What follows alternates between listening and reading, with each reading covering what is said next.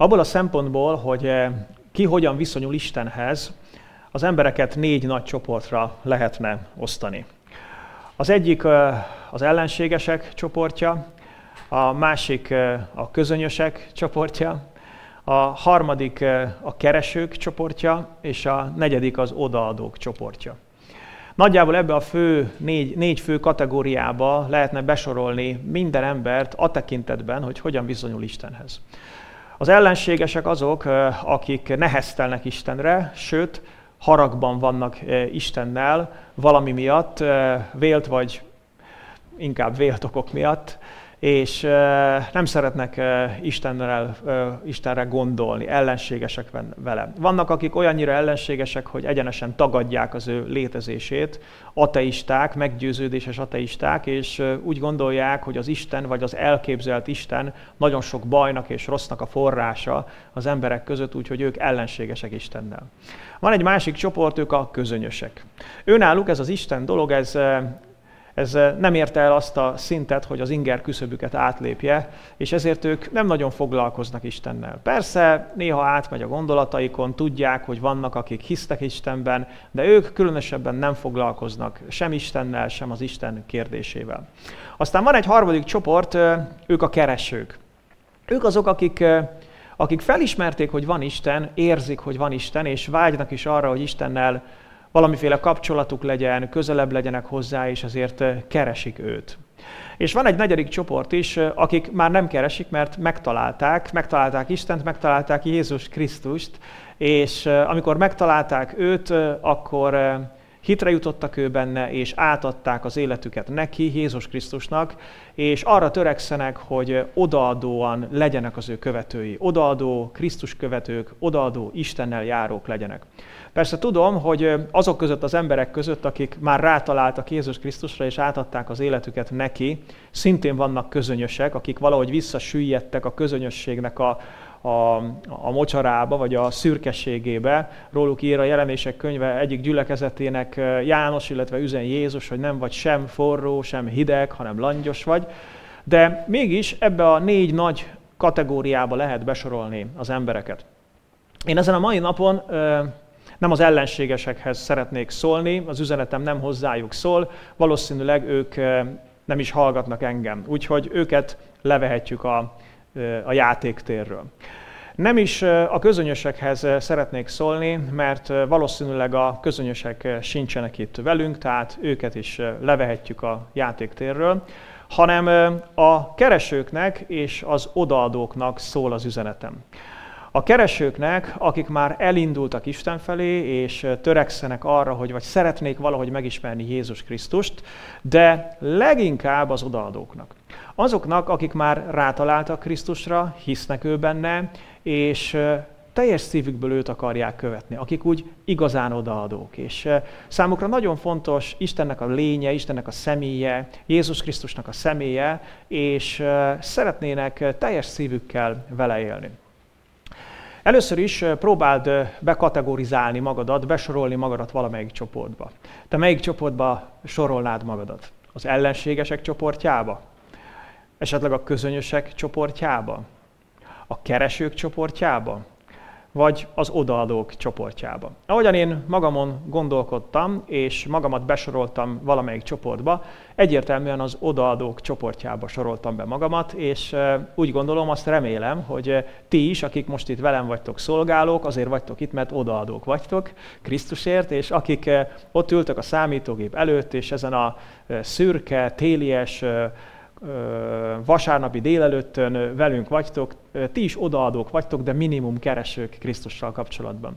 A mai üzenetem hozzátok szól, akik odaadók vagytok, azért, mert egy olyan jelenségről szeretnék beszélni, amely, amelyet igazából nem ismernek az ellenségesek, nem ismernek a közönösek, a keresők már kezdhetik megismerni, de leginkább az odaadók ismerhetik meg. Ez a dolog, amiről ma beszélni fogok, ez csak is, vagy leginkább az Isten iránt és a Jézus Krisztus iránt odaadók, em, odaadó embereknek az életében jelenik meg, mégpedig egy veszélyforrás, egy veszély. Egy olyan dolog, ami csapdát jelenthet számukra, számunkra, és hogyha belelépünk ebbe a dologba, akkor bizony a Krisztus követő életünk stresszessé válik, frusztráltakká válunk, sőt, akár bele is fáradhatunk. A mai üzenetem cím képéül ezt a rajzot választottam, amit láttok itt a kivetítőn és a képen. Ez a rajz, vagy ez a kép olyan keresztényeket próbál illusztrálni, akik nagyon odaadóak legalábbis nagyon odaadóak voltak Jézus Krisztusért, de beleléptek ebbe a csapdába, nem kerülték el ezt a veszélyt, vagy azért, mert nem ismerték föl, vagy azért, mert nem tudták legyőzni azt a kényszert, ami ebbe az irányba hajtotta őket. Úgyhogy emiatt a dolog miatt frusztráltás, stresszessé vált a Krisztus követő életük, és végül belefáradtak, és teljesen kimerültek. Nos, én nagyon örülnék neki, és nagyon szeretném, hogyha a mi közösségünk az nem így festene, és nem ilyen egymás vállára borult, kifáradt, frusztrált, kimerült keresztények lennénk. Azért beszélek a mai napon erről a dologról. Ahhoz, hogy megértsétek a problémát, a problémának a gyökerét, hogy miről is szeretnék beszélni, behoztam magammal egy néhány tárgyat, hogy ezekkel szemléltessem a dolgot. Egészen konkrétan öt dolgot hoztam be, most ezeket meg fogom nektek mutatni, és próbáljátok meg kitalálni, hogy ezekben a tárgyakban mi a közös. Ez az első, ahogy látjátok, e, ez az autómnak a kulcsa. Ez a második, ez egy toll. Ez egy harisnyanadrág.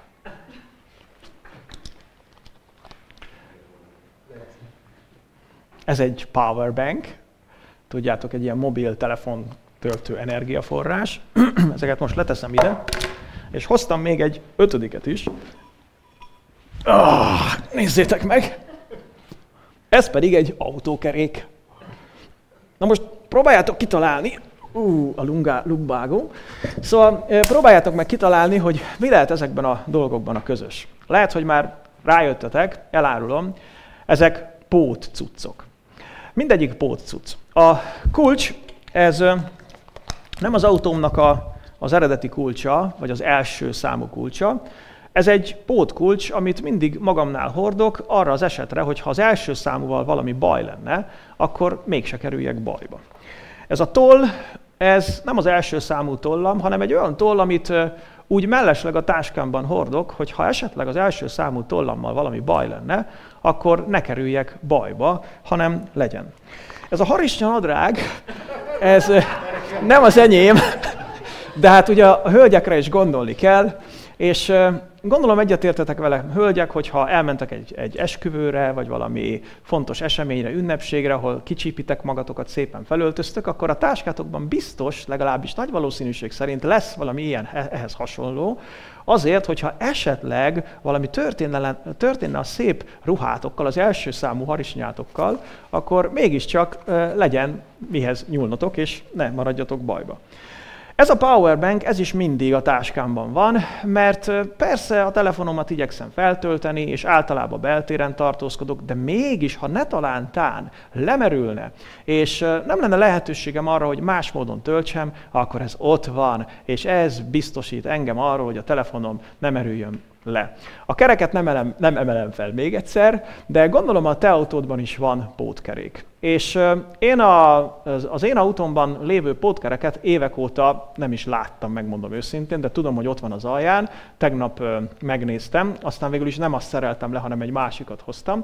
De gondolom a te autódban is van pótkerék. Szóval ezek a tárgyak, ezek ilyen pót cuccok.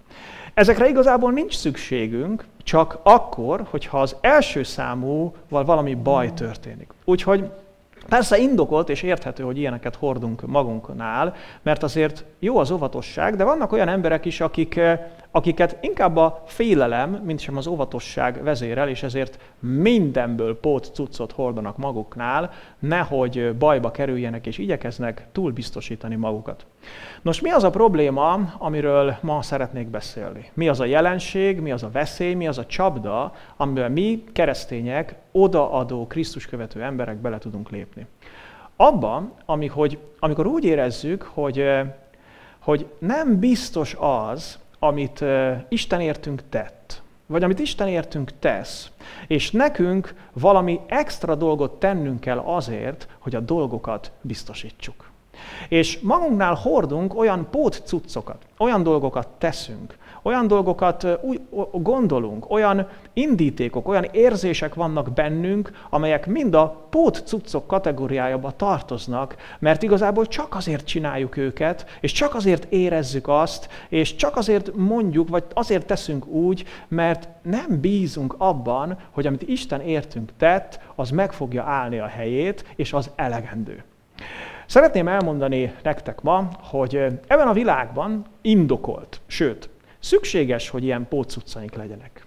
De azokkal a dolgokkal kapcsolatosan, amiket Isten Jézus Krisztus által már megtett értünk, azokkal a dolgokkal kapcsolatosan nincs szükségünk semmiféle egyéb biztosítékra. Nincs semmiféle szükség, semmiféle extra emberi tetre, cselekedetre, mert amit az Úr tett értünk, azok biztos dolgok. Úgyhogy a mai üzenetemnek azt a címet is adtam, hogy keresztény pótcselekvések. És ezekről a dolgokról szeretnék beszélni, amelyeket csak azért teszünk, mert nem vagyunk biztosak abban, nem bízunk abban, hogy amit Jézus Krisztus értünk tett, az elegendő lenne. Szeretnék mutatni nektek a Bibliából egy történetet, ami Jézus földi szolgálatának egyik epizódja. A Lukács evangéliumában olvassuk ezt, a tizedik fejezetnek a 38. versétől.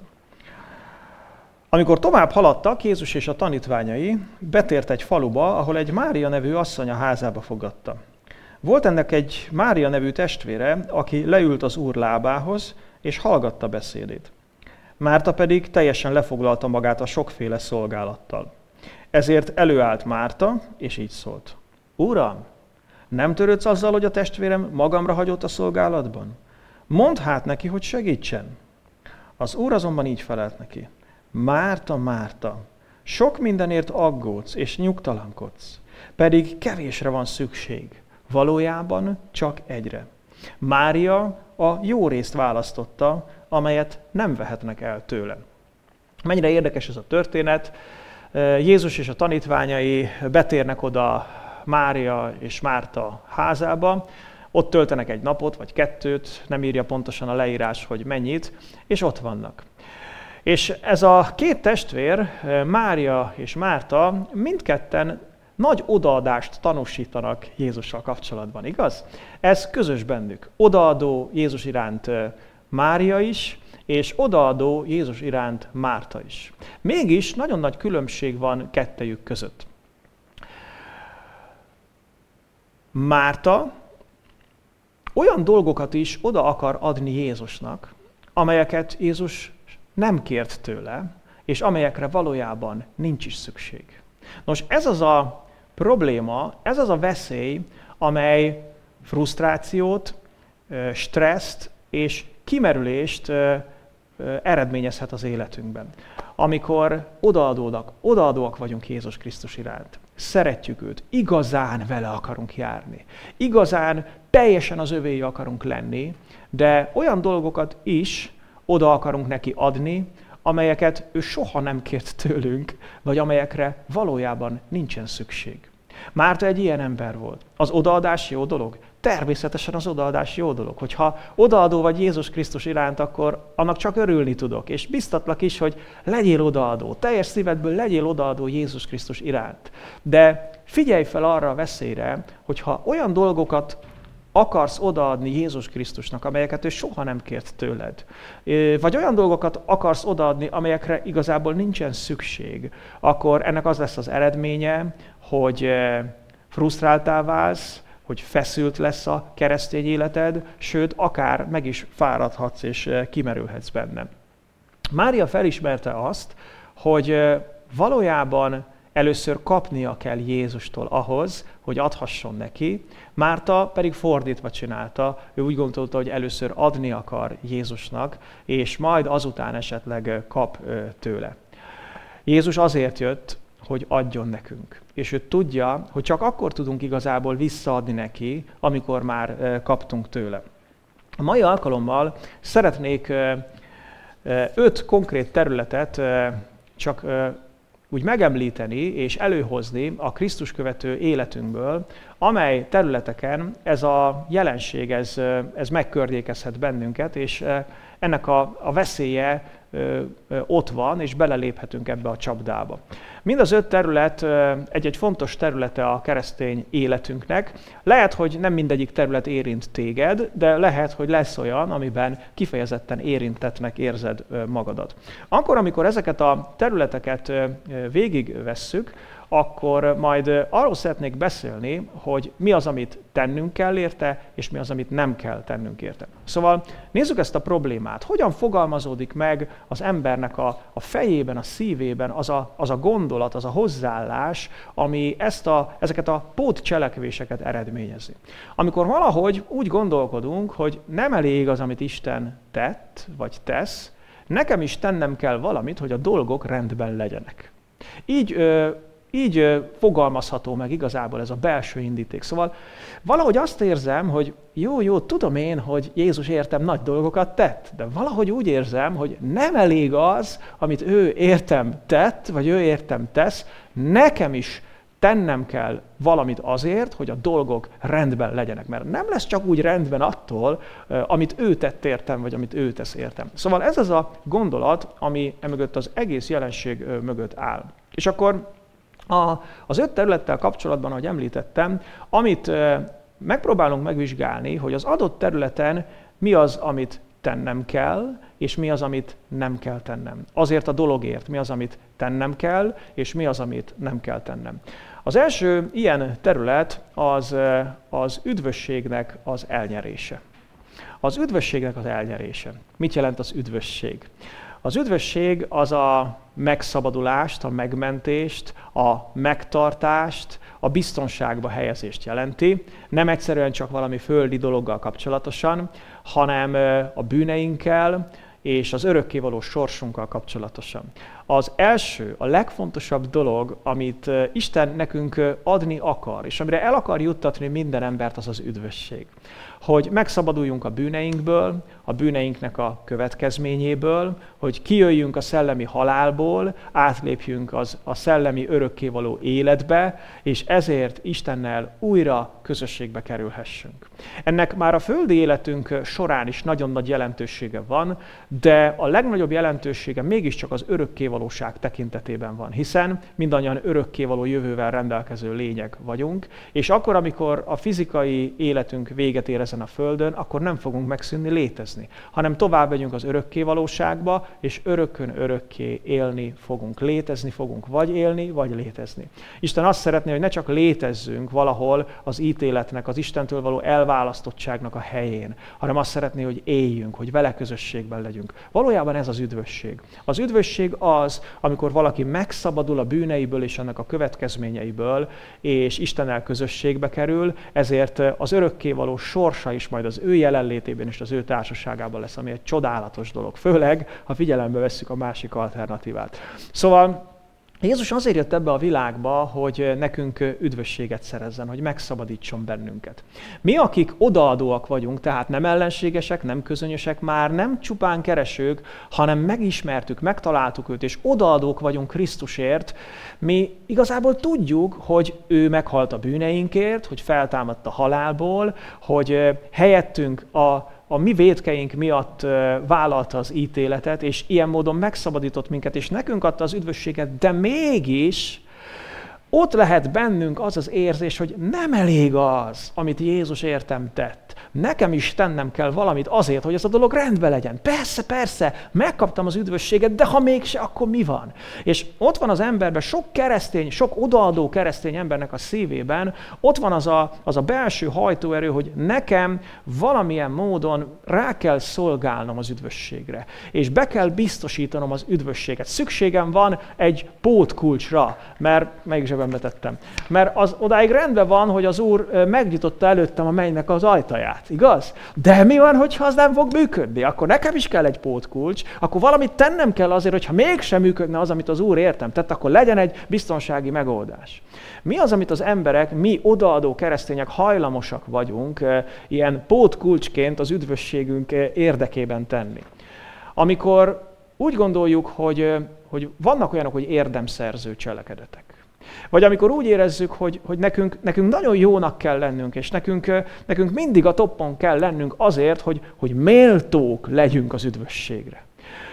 Alapvetően ez a gondolat, hogy az üdvösséget ki kell érdemelni, vagy hogy méltónak kell lenni, méltónak kell maradni az üdvösségre. Ez ennek a jelenségnek a része. És ez, a, ez egy pótcselekvés, ez egy olyan érzés, amire nincs szükség. Mert az Úr nem kérte tőlünk azt sohasem, hogy mi szerezzük meg az üdvösségünket. Nem, nem kérte tőlünk sohasem azt, hogy érdemeljük ki. Nem kérte tőlünk sohasem azt, hogy legyünk, vagy maradjunk méltók az üdvösséghez. Hanem ő azt kérte tőlünk, hogy térjünk meg a lázadásunkból, a bűneinkből, és fogadjuk el Jézus Krisztusnak a helyettesítő áldozatát értünk.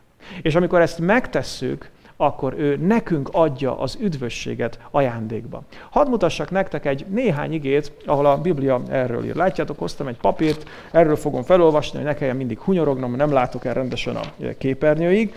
Szóval az Efézus 2.8.9-ben azt írja a Biblia, hiszen kegyelemből van üdvösségetek, a hitáltal, és ez nem tőletek van. Isten ajándéka ez, nem cselekedetekért, hogy senki se dicsekedjék. Mennyire fontos szavak. Minden egyes szó mennyire fontos. Azt mondja, hogy kegyelemből van üdvösségetek. Ne haragudjatok, tudjátok, szeretem a, a Biblia eredeti nyelvét, és ez, hogy kegyelemből, hogy van, hogy van üdvösségetek, ez igazából egy szó a görögben, és elnézést kérek, nem káromkodás, úgy, hallang, úgy hangzik, hogy szeszosz menoj. Annak, akinek jelent ez valamit, annak elmondom, hogy ez egy perfekt, particípium alakban, passzív particípium alakban lévő szó, ami magyarul azt jelenti, hogy befejezett, szenvedő, melléknévi igenév. Olyan nagy, olyan sok jelentése van, olyan sok üzenete van ennek. Mert az azt jelenti, hogy szenvedő szerkezet, hogy nem én csinálom magammal, hanem én idézőjebb az elszenvedője van, vagyok annak, amit velem tesznek. Azt mondja a Biblia, hogy szeszosz, mert hogy, hogy nem te csináltad az üdvösséget magaddal. Ez, ezt Isten csinálta meg veled, ez veled megtörtént. A perfektum az pedig befejezett. Az azt jelenti, hogy ez, ez megtörtént. A perfektum a, a görögben az valamilyen múltban történt történt esemény jelenbeli hatását hangsúlyozza mindig. Tehát a múltban történt valami, ami egy befejezett dolog az életemben, és ez meghatározza a jelenemet. Ezt jelenti ez az ige. Úgy lehet szó szerint fordítani, hogy kegyelemből vagytok megmentve.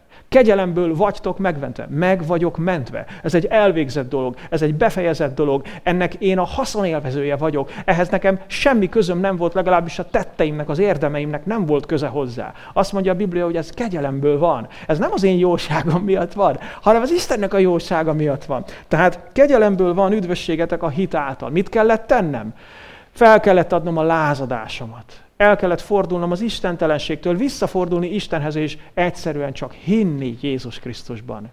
Ezt a két dolgot kell tenned az üdvösségedért, ha kereső vagy. Ezt a két dolgot tetted meg az üdvösségedért, ha már rátaláltál Krisztusra, és odaadó vagy. És az odaadásodnak nem abba kell megmutatkoznia, hogy te rá akarsz szolgálni, hogy te ki akarod érdemelni, hogy te bizonyítani akarod, hogy te igenis te méltó vagy, és nem fogod elveszíteni ezt az üdvösséget.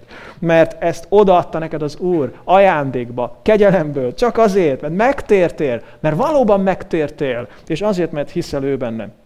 Tehát azt mondja, hogy ez Istennek az ajándéka. Ajándék, figyelj, az ajándékon nem kell fizetni, az ajándékért nem lehet fizetni. Az ajándékkal kettő dolgot lehet tenni, elfogadni vagy elutasítani. Ha te már elfogadtad Jézus Krisztusnak az ajándékát, az üdvösséget, akkor, akkor rendbe vagy ezzel a dologgal. Nem cselekedetekért azért, hogy senki se dicsekedjék. Senki se mondhassa azt, hogy na én jobban rá szolgáltam az üdvösségre, mint te. Egy másik igen, Római levél 6. fejezet 23. verse azt írja. Mert a bűnzsoldja a halál, az Isten kegyelmi ajándéka pedig az örök élet Krisztus Jézusban, ami Urunkban. Szeretném, hogyha észrevennétek a különbséget a zsold meg az ajándék között. A zsold az egy fizetség, az valami, amit a a, a munkánkért, az erőfeszítéseinkért kapunk. Az ajándék, az pedig olyan, amit azért kapunk, mert szeretnek minket. Óriási a különbség közötte. Egy zsoldos katonának nem azért fizetik a zsoldot, mert szeretik, dehogy is. Egy szükséges rossz a király életébe, vagy egy szükséges jó. Azért kapja a zsoldot, mert megdolgozott érte keményen. Azt mondja a Biblia, hogy a halál, az Istentől való elszakítottság, az, az, egy, az egy fizetség, az érdemtelenség alapon ö, adatik. Majdnem azt mondtam, hogy érdem alapon, de hát ezt nem mondhatjuk rá. Érdemtelenség alapon adatik. De az örök élet, az nem, az nem fizetség, barátaim. Az örök élet az ajándék. És hogyha te elfogadtad ezt az ajándékot, mert, mert neked fontos volt, mert te akartad az örök életet, és te feladtad az Isten szembeni lázadásodat, ahogyan mondtam, és elfogadtad, hittél Jézus Krisztus megváltásában, akkor azt mondja a Biblia, hogy örök életed van. A János első levele 5. fejezet 12.-13. versében azt írja a Biblia. Aki a fiú, azé az élet, akiben nincs meg az Isten fia, az élet sincs meg abban. Tehát nagyon egyszerű. Aki a fiú, akiben benne él Jézus Krisztus, a fiú hitáltal, a Szent Szellem révén, abban élet van, örökkévaló élet van. Akiben pedig nem él ott a fiú, annak nincs élete. Nem az a kérdés, hogy méltó vagyok-e, nem az a kérdés, hogy kiérdemelte, nem az a kérdés, hogy mindig rászól, rá, hogy rá tudok -e egyáltalán szolgálni. Nem, nem ez a kérdés. Az a kérdés, hogy bennem éle a fiú. És hogyha bennem él a fiú, akkor örök életem van. Miért írja ezt János apostol? A következő mondatban meghatározza, megfogalmazza, hogy miért írta le ezt. Ezt azért írtam nektek, akik hisztek Isten fia nevében, hogy tudjátok, örök életetek van.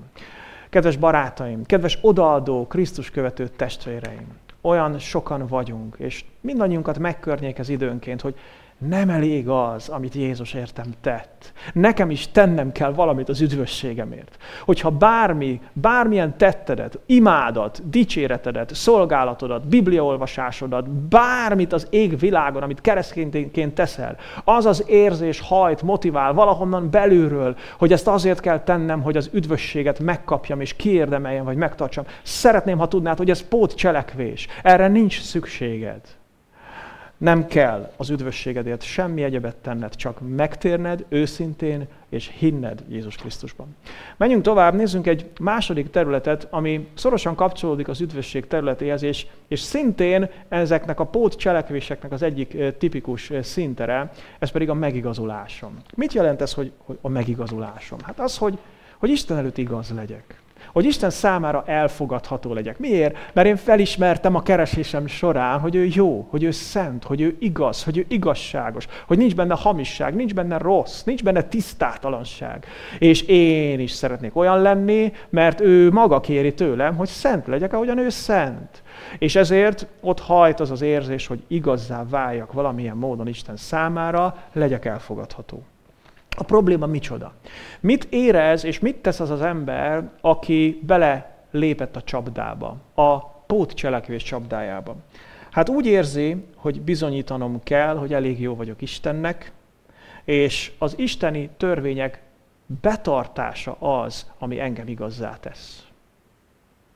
Emlékeztek, az elmúlt vasárnapokon beszéltünk már erről. Nem tudunk elég jók lenni. Én biztos nem tudok elég jó lenni. Ha te tudsz, sok sikert hozzá, de a Biblia azt mondja, hogy senki nem tud elég jó lenni. Akkor, amikor én a, a saját jóságommal, a saját erőfeszítéseimmel akarom bebizonyítani az Istennek azt, hogy én, én, én elég szent tudok lenni, és én, és én igaz ember tudok lenni, akkor olyasmit csinálok, ami eleve kudarcra van ítélve, mert soha nem leszek rá képes. Mi történik velem akkor, amikor ezerrel azon törekszem, hogy én igaz ember legyek, és én elég szent legyek? Akkor jön a feszültség, a frusztráció, és végül jön a megfáradás, a teljes, a teljes kiégés. Azt mondja a Biblia második Korintoszi levél 5. fejezetének a 19. és 21. versében.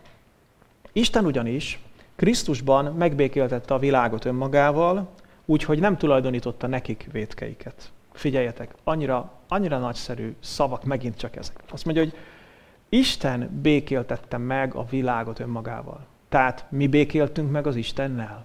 Nem az Isten békéltetett meg önmagával minket, és nem csak minket, hanem az egész világot. Gondolj bele, milyen fantasztikus dolog ez. Isten nem szeretett sohasem haragba lenni a világgal, és igazából nem is ő volt haragba a világgal, hanem a világ volt haragba vele. És milyen fantasztikus dolog az, hogy mi voltunk haragba az Istennel, mégis ő békéltetett meg magával bennünket.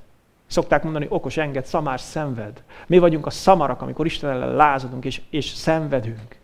De Isten az okos, aki megbékéltetett bennünket magával. Hogyan? Úgy, hogy nem tulajdonította nekik vétkeiket. Nem tulajdonította nekik. Én követtem el, de Isten úgy néz rá, mintha nem én követtem volna el. Ez jelenti, hogy nem neki tulajdonította. Gondolj így a saját bűneidre. Gondolj így a saját gyarlóságodra, gyengeségedre, hogy, hogy te követted el, de Isten úgy néz rá, mintha nem te követted volna el. Ez, ez, ez eszméletlen. Akkor, akkor kinek tulajdonította? Azt, aki nem ismert bűnt, azaz a fiút, a testet öltött fiút, a názereti Jézust, bűnné tette értünk, hogy mi Isten igazsága legyünk ő benne. Az én szennyes ruhámat levette, minden gyarlóságommal, hamisságommal együtt, és ráadta a tökéletes szent fiúra.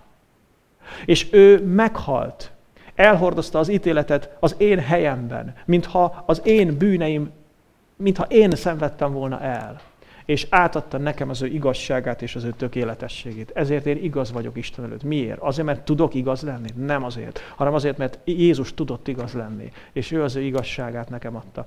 Tudom, nem fog tudni elmondani mindent ezekkel a dolgokkal kapcsolatban, de szeretnék gondolatokat ébreszteni bennetek. Gondolkodjatok ezen. A római levél harmadik fejezetében van egy nagyon fantasztikus rész, ami ezt a témát mondja el nekünk, teszi érthetővé, Róma 3, 23, 24.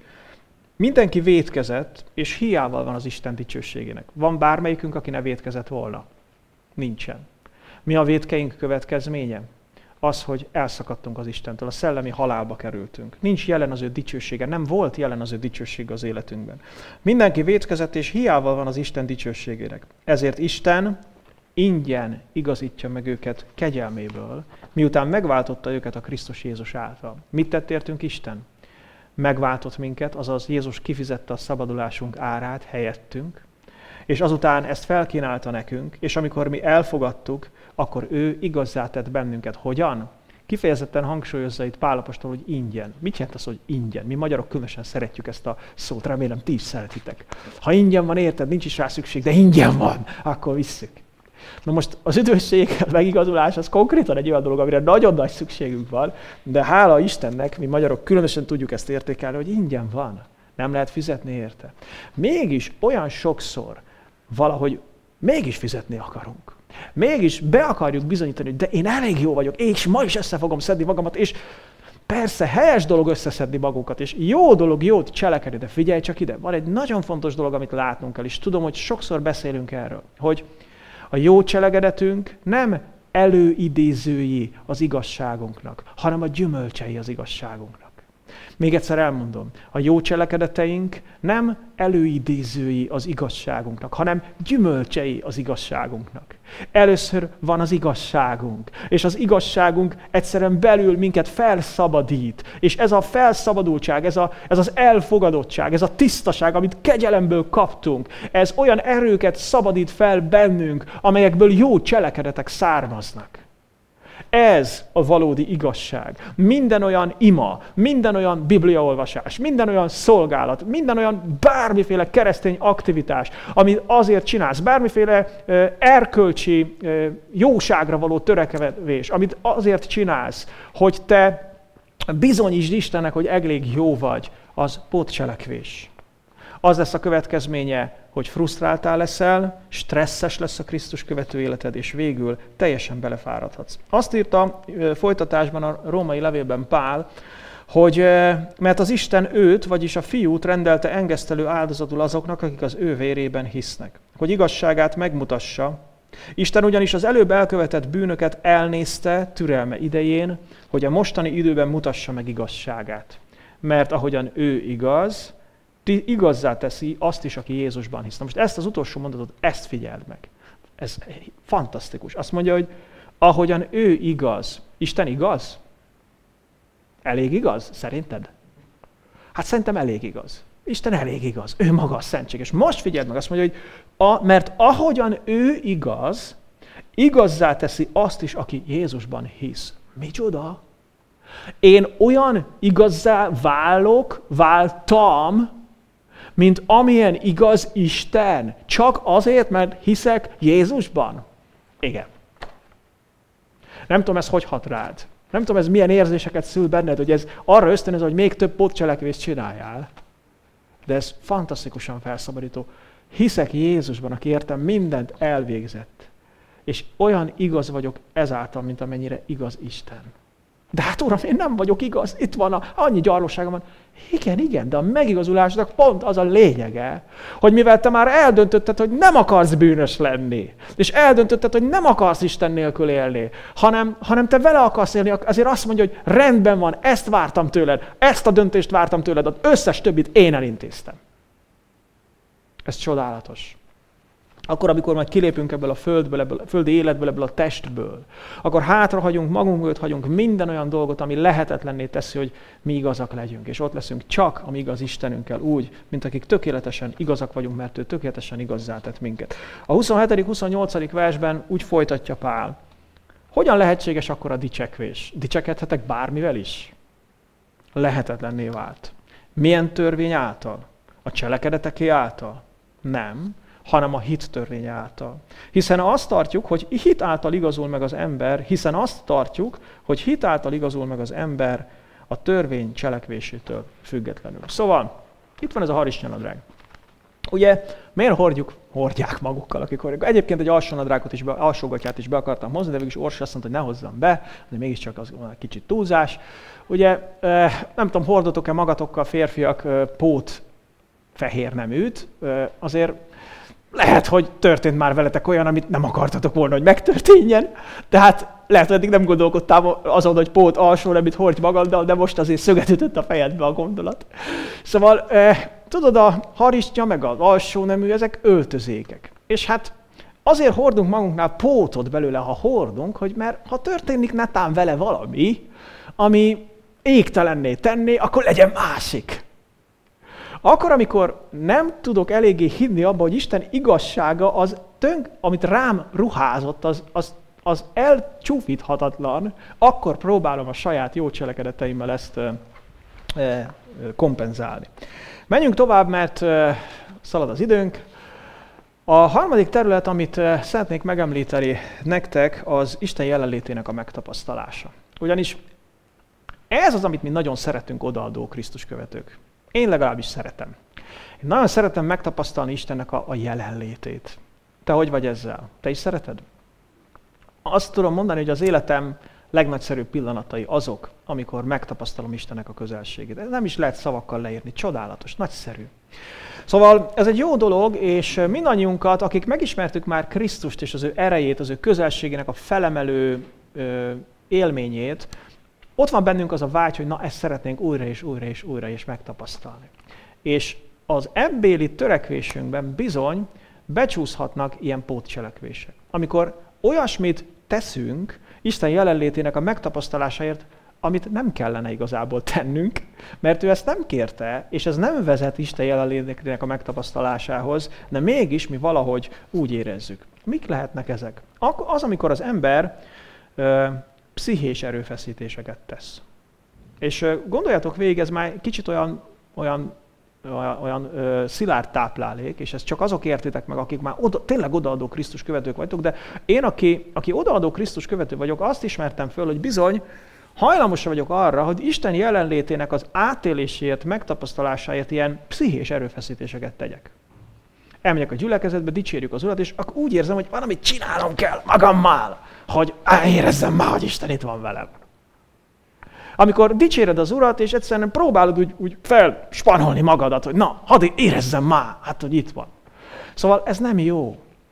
Miből indul ki egyébként ez a pótcselekvés? Alapvetően abból a hitetlenségből, hogy nem hiszem el azt, hogy Isten akkor is itt van velem, ha nem érzem. Nagyon szeretem ezt az új dalt, amit szoktunk énekelni, hogy, hogy akkor is itt van, ha nem látom és nem érzem. Figyeljetek, ez nagyon fontos, hogy ezt magunkba tudatosítsuk. Mit mondott Jézus? Azt mondta, minden nap veletek leszek a világ végezetéig. Belén költözött a Szent Szellem által. Van olyan pillanat, amikor elhagy minket? Nem, nincsen. Soha nem hagy el. Mindig itt van velem. Ahogyan a levegő mindig körülvesz engem, bár nem látom. És ahogyan a levegőben ott van az oxigén, és körülvesz engem, bár nem látom. És minden lélegzett vételemmel, amikor beszívom a levegőt és a benne lévő oxigént, ez táplálja az én szervezetemet, anélkül, hogy gondolnék rá. Ugyanígy van az Isten szelleme és az Isten jelenléte azokkal, akik a Krisztuséi. Nem kell éreznem Istennek a jelenlétét ahhoz, hogy velem legyen. Nagyszerű, amikor érzem, de nem csak akkor van itt, amikor érzem, hanem mindig velem van. És ezért nem szabad, hogy ilyen, ilyen élményfüggő, ilyen érzelemfüggő keresztény életet éljünk. Hogy csak akkor, akkor gondoljuk, úgy gondoljuk, hogy csak akkor vannak rendben a dolgok, ha érzem az Úrnak a jelenlétét, azt a bizsergést. Ha nem érzem, oh, akkor baj van. Akkor valamit biztos nem jól csinálok. Nem, nem így van. Jézus mindig érezte az Atya jelenlétét. Biztos vagyok hogy benne, hogy nem. Amikor próbálták, pac, próbáltak packázni vele, és próbálták csapdába csalni, lehet, hogy nem érezte az, hogy jaj, átjárja az Isten dicsőség. Igen, a megdicsőlés hegyén, amikor jött Mózes meg Illés, és átváltozott, ott érezte az Isten jelenlétét. Amikor kijött a vízből János keresztsége után, és megszólalt az, hogy ez az én szerelmes fiam, akiben gyönyörködöm, és rászállt a Szent Szellem, akkor érezte, de a pusztába, amikor 40 napja nem evett, amikor jött a derék sátán, és mondta, ha csak ugyan Isten fia vagy, akkor, akkor nem érezte az Isten jelenlétét. Amikor a Gecsemáné kertben volt, és ott, ott gyötrődött, akkor nem érezte az érzelmeiben azt az átjáró isteni jelenlétet. De tudta, hogy az Isten, az Atya vele van. Mindig velem van az Isten. Mindegy, hogy érzem, vagy nem érzem. Kedves barátom, minden olyan pszichés erőfeszítés, amikor azon görcsölsz, hogy te megérezed az Isten jelenlétét, az egy pótcselekvés. Nincsen rá szükséged. Nincsen rá szükséged, mert Isten akkor is ott van veled. Ha pedig szeretnéd átélni az ő jelenlétét, akkor sincs szükséged pszichés erőlködésekre. Tudod, mit tehetsz, hogyha szeretnéd átélni Isten jelenlétét? Csak azt, hogy hiszel ő benne. Hogy hiszed azt, hogy ő itt van, olvasod az ő igéjét, vagy tanulmányozod az igével val egy- együtt, hagyod, hogy hasson rád, és még egy dolgot tehetsz, kinyitod a szárad, és elkezded csak úgy magasztalni Istent. Minden különösebb pszichés erőfeszítés nélkül.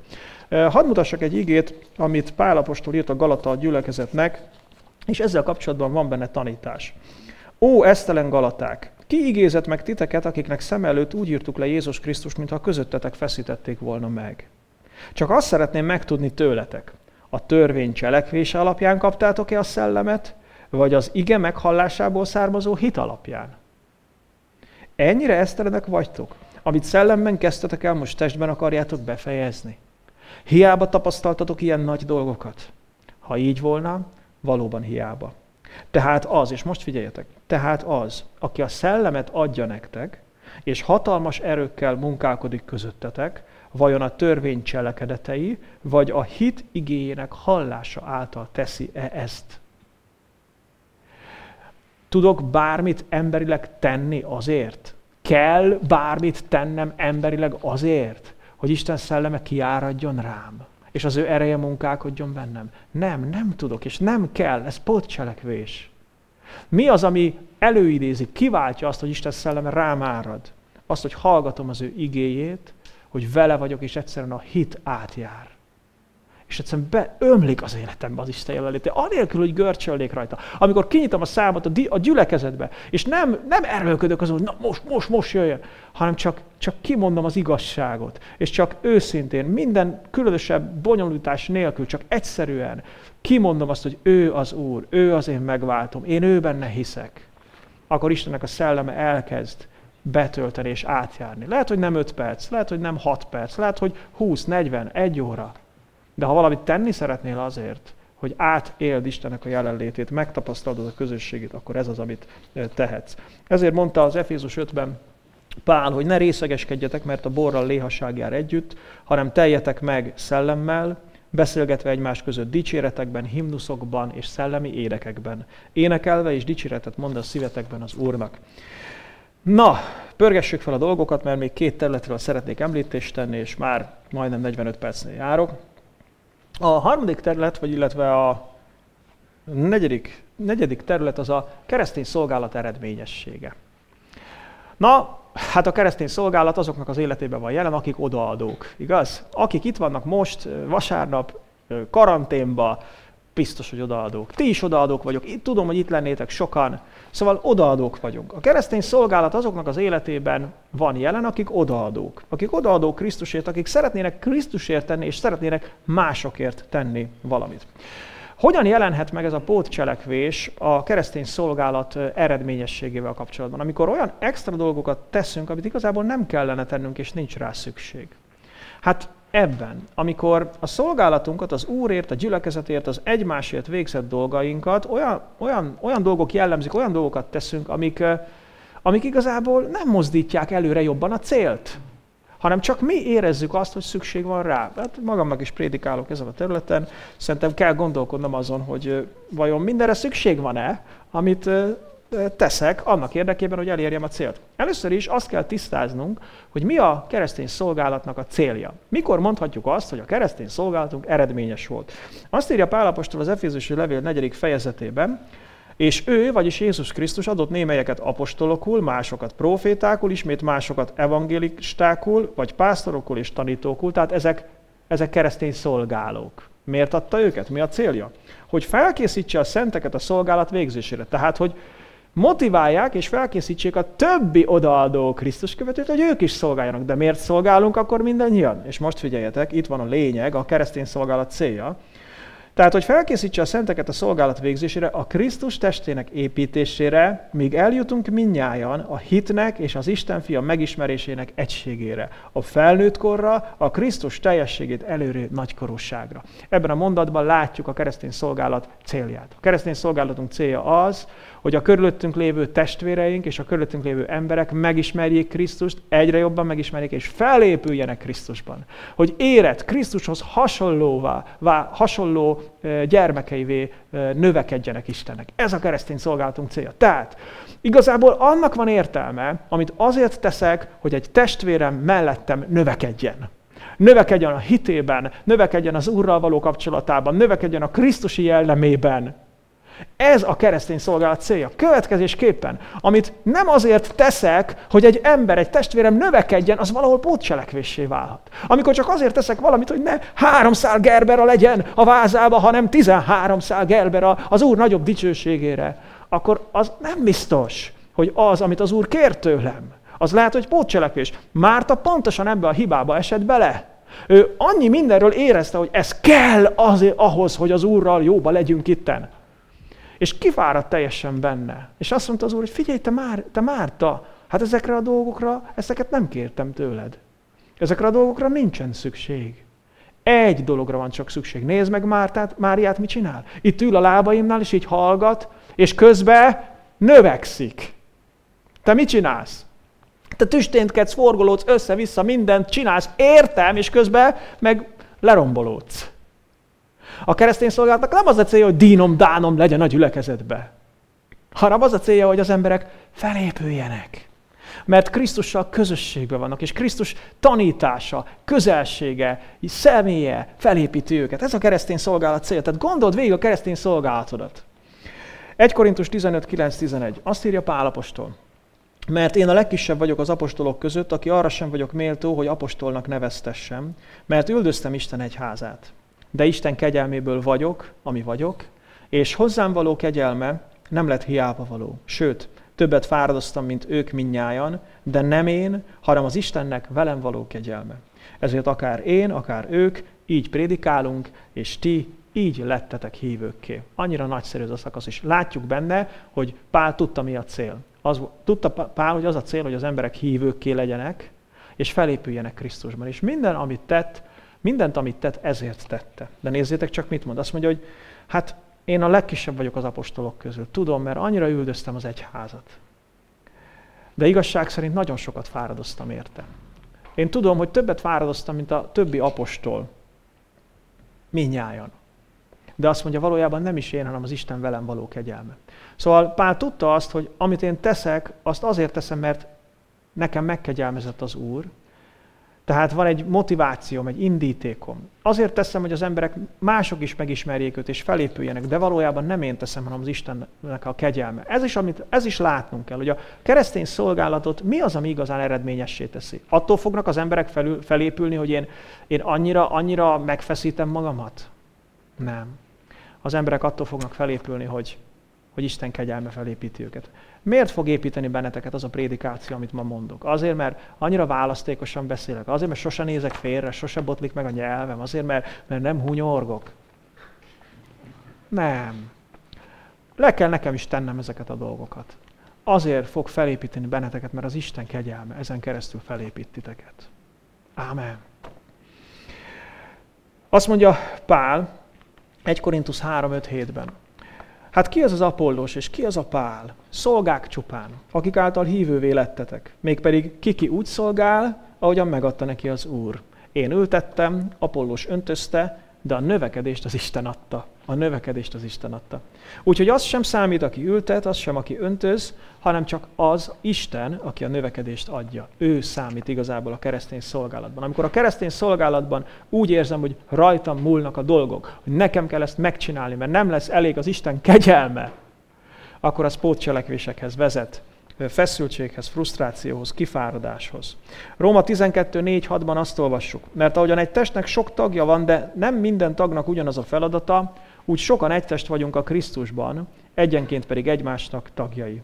Mert a nekünk adatott kegyelem szerint különböző ajándékaink vannak, ez szerint szolgálunk is. Nem csak Pál, nem csak Apollós, nem csak az, az apostolok, a proféták, meg a nagy szolgálók, hanem mindenki szolgál. Az Úr azt akarja, hogy mindenki részt vegyen ebbe a dologba. Te is részt vegyél. Te is tegyél valamit azért, hogy, hogy, hogy előre haladjon a, az Istenek a munkája. De, és most nem emelem föl a pótkereket, vannak dolgok, amire oda kell figyelni.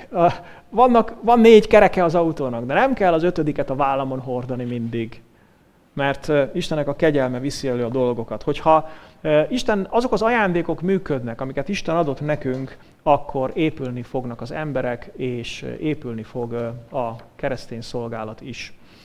És végül az ötödik terület, ahol szeretném egy picit, ha megvizsgálnánk ezeket a pótcselekvéseket, mert ezen a területen is jellemző, hogy így beszivárogjanak, ez az evangélium továbbadása.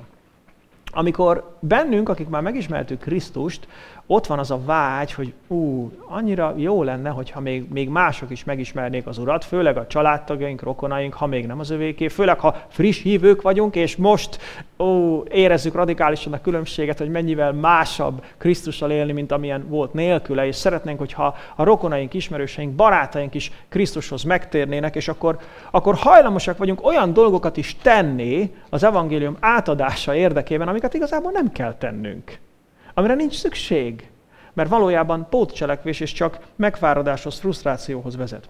Figyeljétek, mit ír a Biblia. Róma 10.17-ben azt mondja, a hit tehát hallásból van, a hallás pedig a Krisztus beszéde által. Itt leírja Pálapostól, hogy hogyan működik a dolog. Úgy működik, hogy valaki hall Jézusról, és amikor hallja, akkor Isten szelleme elkezd a szívében egy munkát.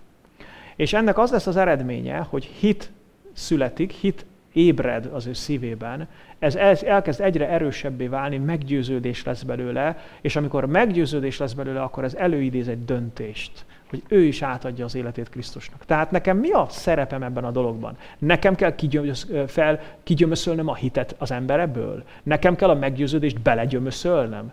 Nem. Nekem mi a feladatom? Egyszerűen csak, hogy elmondjam azokat a dolgokat, amelyeket hallaniuk kell Krisztusról. Mi az, amit tehetünk a körülöttünk lévő emberek megtérése, hitrejutása érdekében? Egy, hiteles életet élhetünk. Ez fontos, ezt meg kell tennünk. A második, hogy szeressük az embereket, akik körülöttünk vannak, érezhetően szeressük őket. A harmadik, hogy imádkozzunk értük. A negyedik, amikor lehetőségünk nyílik rá, akkor beszéljünk nekik Jézus Krisztusról. Ennyi.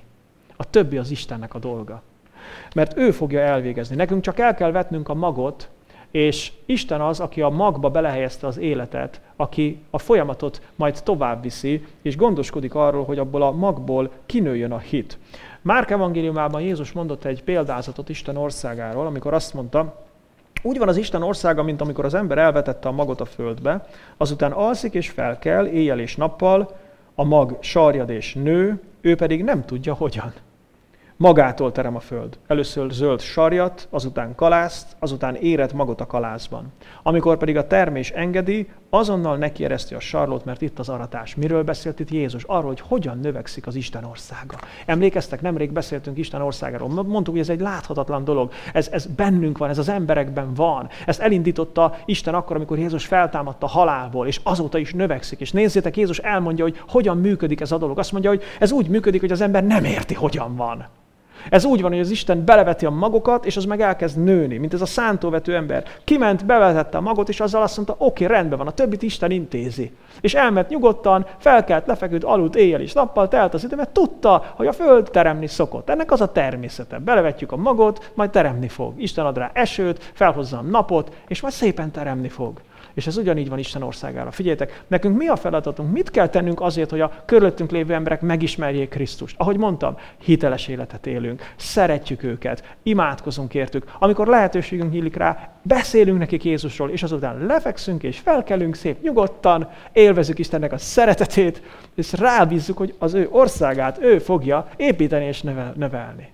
Igaz, hogy mennyire, mennyi sok stresszt tudunk levetni magunkról? Hogyha nem gyötrődünk, az uram, uram, hol van a 6000? Még, még 600 sincs, mit 600? Még 120 sincs, hogy, hogy lesz a... Akkor mit érek vele? Emlékszem, hogy amikor fiatal gyerkőc voltam, tizenéves, és kezdett izgatni az, hogy megtérjenek emberek körülöttem, akkor próbáltam kihasználni az adódó lehetőségeket, és, és bizonságot tettem embereknek. És rendszeresen előfordult, hogy távolsági buszon, amikor valakivel egymás mellé ültünk, és elkezdtünk beszélgetni, akkor valahogy pár perc múlva már Istenen kötött ki a téma, nem tudom hogyan, és ez, ez egy ilyen stressz volt rajtam, hogy most érted, hogy ha, ha úgy szállunk rá erről a buszról, hogy ez az ember nem döntött el, hogy Krisztus fogja követni, akkor az kudarc akkor, akkor nem végezte vele a jó dolgomat, a dolgomat. És persze nem, nem egy ilyen direkt félreértés volt ez bennem, hanem csak egy ilyen, egy ilyen, egy ilyen belső hajtóerő. És nem is vettem észre, hogy igazából pótcselekvésekben megyek. Amikor én akarom meggyőzni az embereket, amikor én akarom azt a hitet valahogy létrehozni bennük. De ez lehetetlen, mert Isten győzi meg az embereket, és ő az, aki a hitet létrehozza. Pálapostól azt írta ezzel kapcsolatban a Korintoszi első levél második fejezetében. Én is, amikor megérkeztem hozzátok, testvéreim, nem úgy érkeztem, mint aki ékes szólás vagy bölcsesség fölényével hirdeti nektek az Isten bizonságtételét.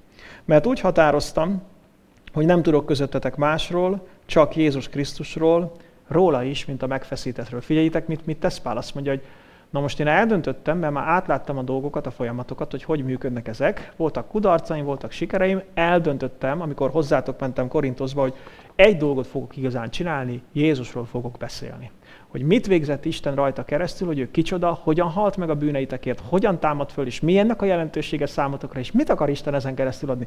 Őróla fogok beszélni.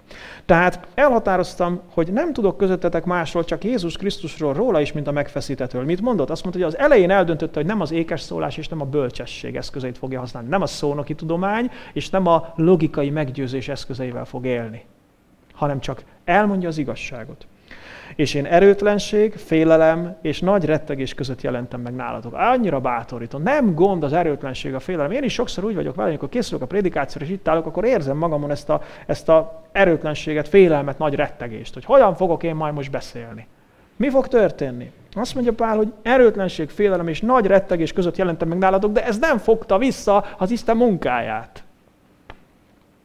Beszédem és igehirdetésem nem az emberi bölcsesség rábeszélő szavaiban állott, hanem a szellemnek, a szent szellemnek és erőnek megmutatásában. értitek ezt? Tehát nem én akarom meggyőzni az embereket, rábeszélni őket, ugyan már higgyél Jézusban, nem, hanem csak elmondom az igazságot, megteszem azokat a dolgokat, amelyeket az előbb említettem, és rábízom Istenre. Miért? Azért, hogy hitetek ne emberek bölcsességén, hanem Isten erején nyugodjék. Isten erején. Én miért hiszek Jézusban? Azért, mert ő engem megérintett. Engem nem emberek győztek meg, hanem maga Jézus, a Szent Szellem által. És azért tartós a hitem. Egy tapasztalatot még hadd mondjak el. Van ez a bibliai felfedező kurzus, amit már nagyon régóta tartok, és több mint tíz évvel ezelőtt kezdtem el azért, hogy segítsek az embereknek rátalálni Jézusra. És az elmúlt 10-11 néhány év során dicsőség Istennek, hogy sok embert láthattam rátalálni Jézusra. Sok embert láthattam, amikor, amikor megszületett bennük a hit, és döntésig jutott, és talán köztetek is vannak ilyenek, akikkel ez történt. És ahogyan ebben benne voltam, és csináltam újra, és újra, és újra, és újra, felismertem, rájöttem arra, hogy, hogy Isten hogyan dolgozik. És rájöttem arra, hogy nem én győzöm meg az embereket. Rájöttem arra, hogy nem nekem kell a hitet felépíteni bennük, hanem nekem egyszerűen csak el kell mondanom az igazságot. És nagyon gyakran az emberi bölcsesség, a rábeszélés az inkább ellentétes reakciót vált ki. Az én dolgom annyi, hogy elmondjam, beszéljek Krisztusról, elmondjam Isten igazságot, és maga Isten győzi meg az embereket. És annyiszor láttam azt, láttam azt, látom a szemekben, amikor ugye nem interneten tartjuk.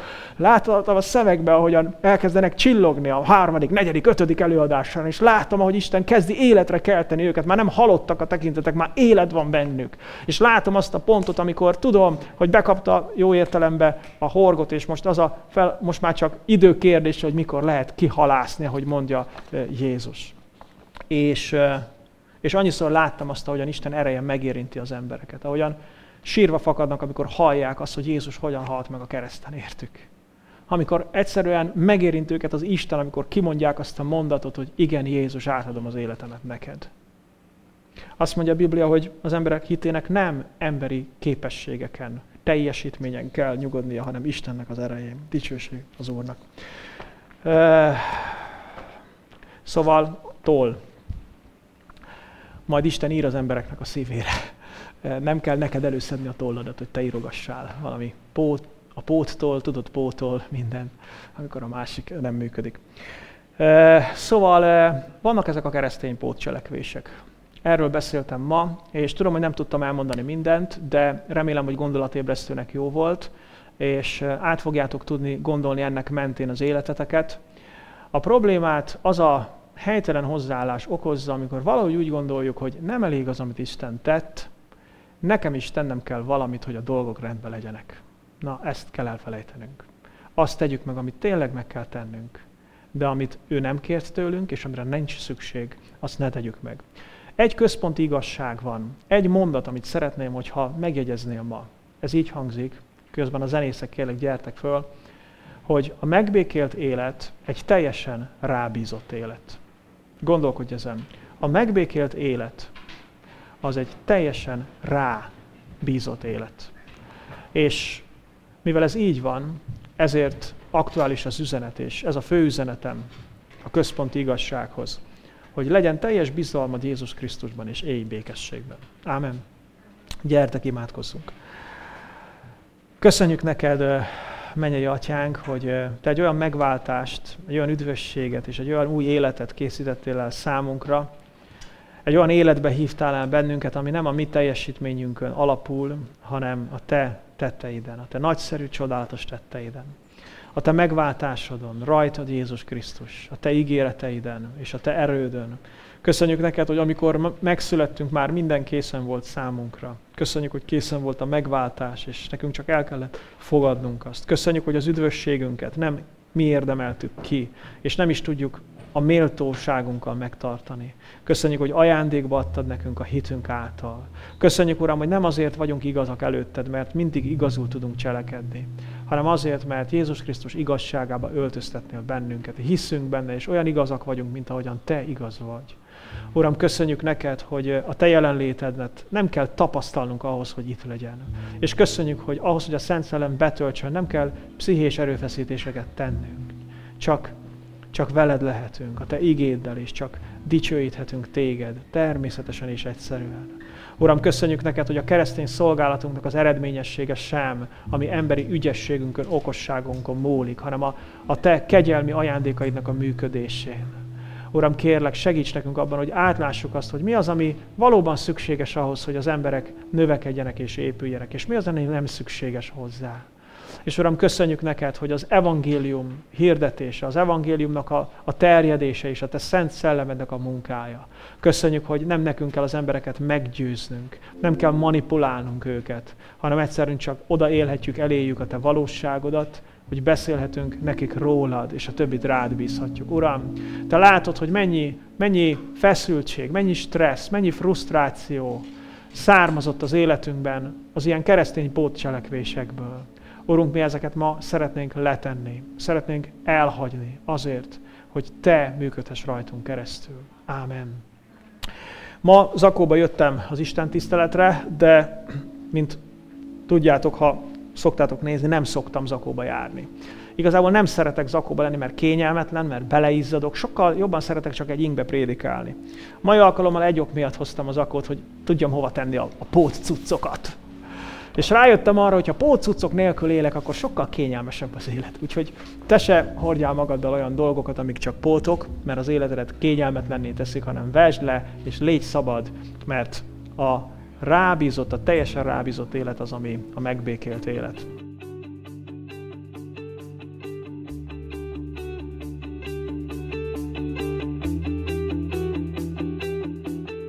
Kedves hallgatom, örülök, hogy ebben az üzenetben velem tartottál. Kívánom és imádkozom érte, hogy Isten használja fel a javadra mindazt, amit hallottál. Az üzenet után szeretném figyelmetbe ajánlani, hogy van lehetőséged adakozni szolgálatom javára. Felajánlásodat azért is fogadom köszönettel, mert tevékenységemet önkéntes támogatások segítségével tartom fenn. A támogatás módjáról információt találsz podcast csatornám honlapján, a foristamas.podbean.com internet címen, a Hogyan támogathatod szolgálatomat menüpontban, vagy tájékoztatást kérhetsz levélben is az info.foristamas.hu e-mail címen. Bármi kérdésed, vagy megbeszélni valód lenne a támogatás témájában, szintén erre a címre írhatsz. Ismétlem a két elérhetőséget. Podcast csatornám honlapját tehát a foristamas.podbean.com internet címen találod, e-mailt pedig az info.foristamas.hu címre küldhetsz. Köszönöm, ha támogatásoddal mellettem állsz, Isten áldjon, várlak a következő üzenettel is.